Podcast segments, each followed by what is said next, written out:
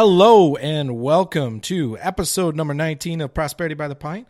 I am your host, Bryce Carter, certified financial planner, chartered financial consultant, certified investment management analyst, and self proclaimed millennial money expert. This is the podcast where we talk about investing, money, business, and life success, all while having a cold beer. This week's beer of choice, I mentioned last week, we're going to be doing some Texas beers, is from Deep Ellum. Uh, Brewery, uh, and it is wait, a minute. Yep, Deep Ellum Brewing Company, and it is their trademark IPA, I guess. Let's have a little drinksy here. Just wanted to remind everybody the quick story behind this is a buddy out of Texas, big fan, gave me a bunch of Texas IPAs. So we're going to be drinking those this week, last week, probably the next couple weeks. This week, I wanted to talk about student loans. They suck. they're crippling the economy. Okay, they're not crippling the economy, but they're slowing things down. So here's the deal student loan debts are now greater than credit card debt. So it's about $1.5 trillion is the total amount in student loan debt out there. That's second only to mortgages. Wow, $1.5 trillion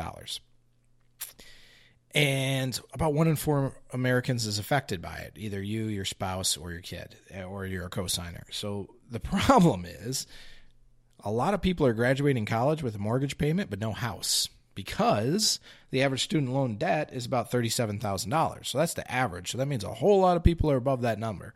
Those people are paying pretty good amount of interest on those because the interest rate on student loans sucks way more than uh, mortgages, about actually about twice as much. So here's the deal 70% of millennials graduate with debt from college. 15% are unaware of how much they owe.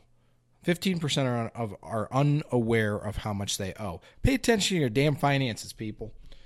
11% of student loans are delinquent, which means they're late, you're late on the payment. And 45% of students regret taking out too much in student loans.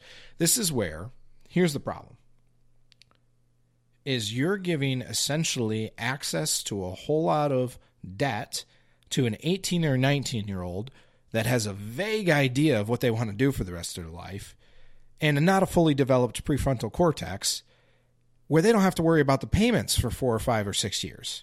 Anybody else see the problem with this situation? And then you charge them twice as much interest as what they would pay on something like a mortgage but there's no asset attached to it other than the degree in and of itself, which does not earn you income, right? So do you, do you see the do you see the issue here? The average payment in 2016 was $393 a month. So $393 a month in 2016. Let's just round up, say it's 400 bucks now. 400 bucks a month. That's about 50% of a mortgage, taxes, and insurance on a $200,000 house. Can you believe that? About 50% of the mortgage, taxes, and insurance. On it's probably 200 is probably a little bit high, about hundred and seventy five thousand dollar house. And you wonder why the uh, the housing market is not seeing a big, huge influx of millennials. And it's growing.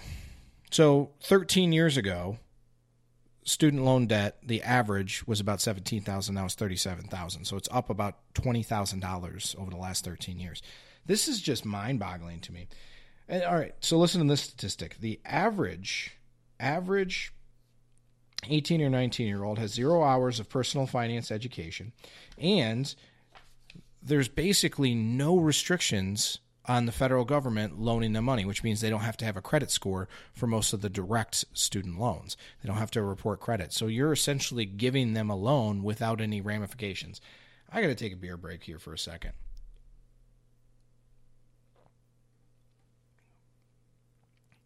Deep Ellum. I don't know about this one yet. It's okay. Uh, it is not as good as the beer I had last week, but it's pretty good. I don't know. I'm gonna have to try this again. We'll uh, we'll to be determined on that particular beer. So here's the thing: is uh, when you when you're an undergrad, you're going in for student loans. There's essentially I mean, there's two basic types. You have public, which are the government student loans, and you have the private student loans. Public student loans, they, they, there's quite a few of them, but there's direct loans, which can be either subsidized or unsubsidized. So, subsidized ones you don't owe any interest on until you graduate or you're out of deferment, which you may or may not qualify for a, a subsidized loan. An unsubsidized one, the interest starts accumulating right away. But the federal government provides these loans with very, very little requirements as far as credit score, co-signers, a business plan, et cetera, et cetera. Right? So the basics of the private loans, credit checks, co-signers, unnecessary. There's flexible uh, payments. There is some loan forgiveness plans, uh, but very, very limited for public service employees. Um, and you can consolidate them after you graduate. We'll get that to that in a minute. These direct loans are the main source of, of government loans for, for students. Now, the federal government pays the loan pays the interest rate on the direct subsidized only until you graduate which which point that it really starts to accumulate interest now there's other types of student loans out there that are that are you know there's plus loans and there's graduate loans and those might require some more uh, some more investment as far as your credit score and cosigners and things like that but the main thing with it is the direct loans are the the the biggest portion of the U.S. federal government uh, student loan system in contrast to the government loans, there is these private loans. So there's a lot of private lenders out there, and and the uh, terms of those loans vary drastically depending on you know your credit score, whether you have a cosigner, what education level you have, could even take into account your your grades and things like that. So the private student loans, I mean, the possibilities are quite endless there but in general, your terms are not going to be as good as the government funded student loans. So you got to demonstrate financial need with those uh, those private loans. Um, you know, the they, they may not offer forgiveness programs. In fact, most of the time they don't. Uh, the student the federal loans. This is a big one.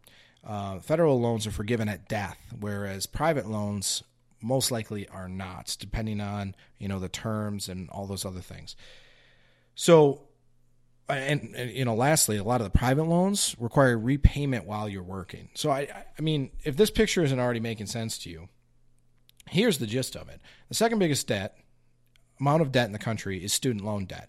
Well, the government will essentially loan that money to just about anybody with restrictions on the dollar amount and things like that. In some cases, they're going to pay for the interest on it.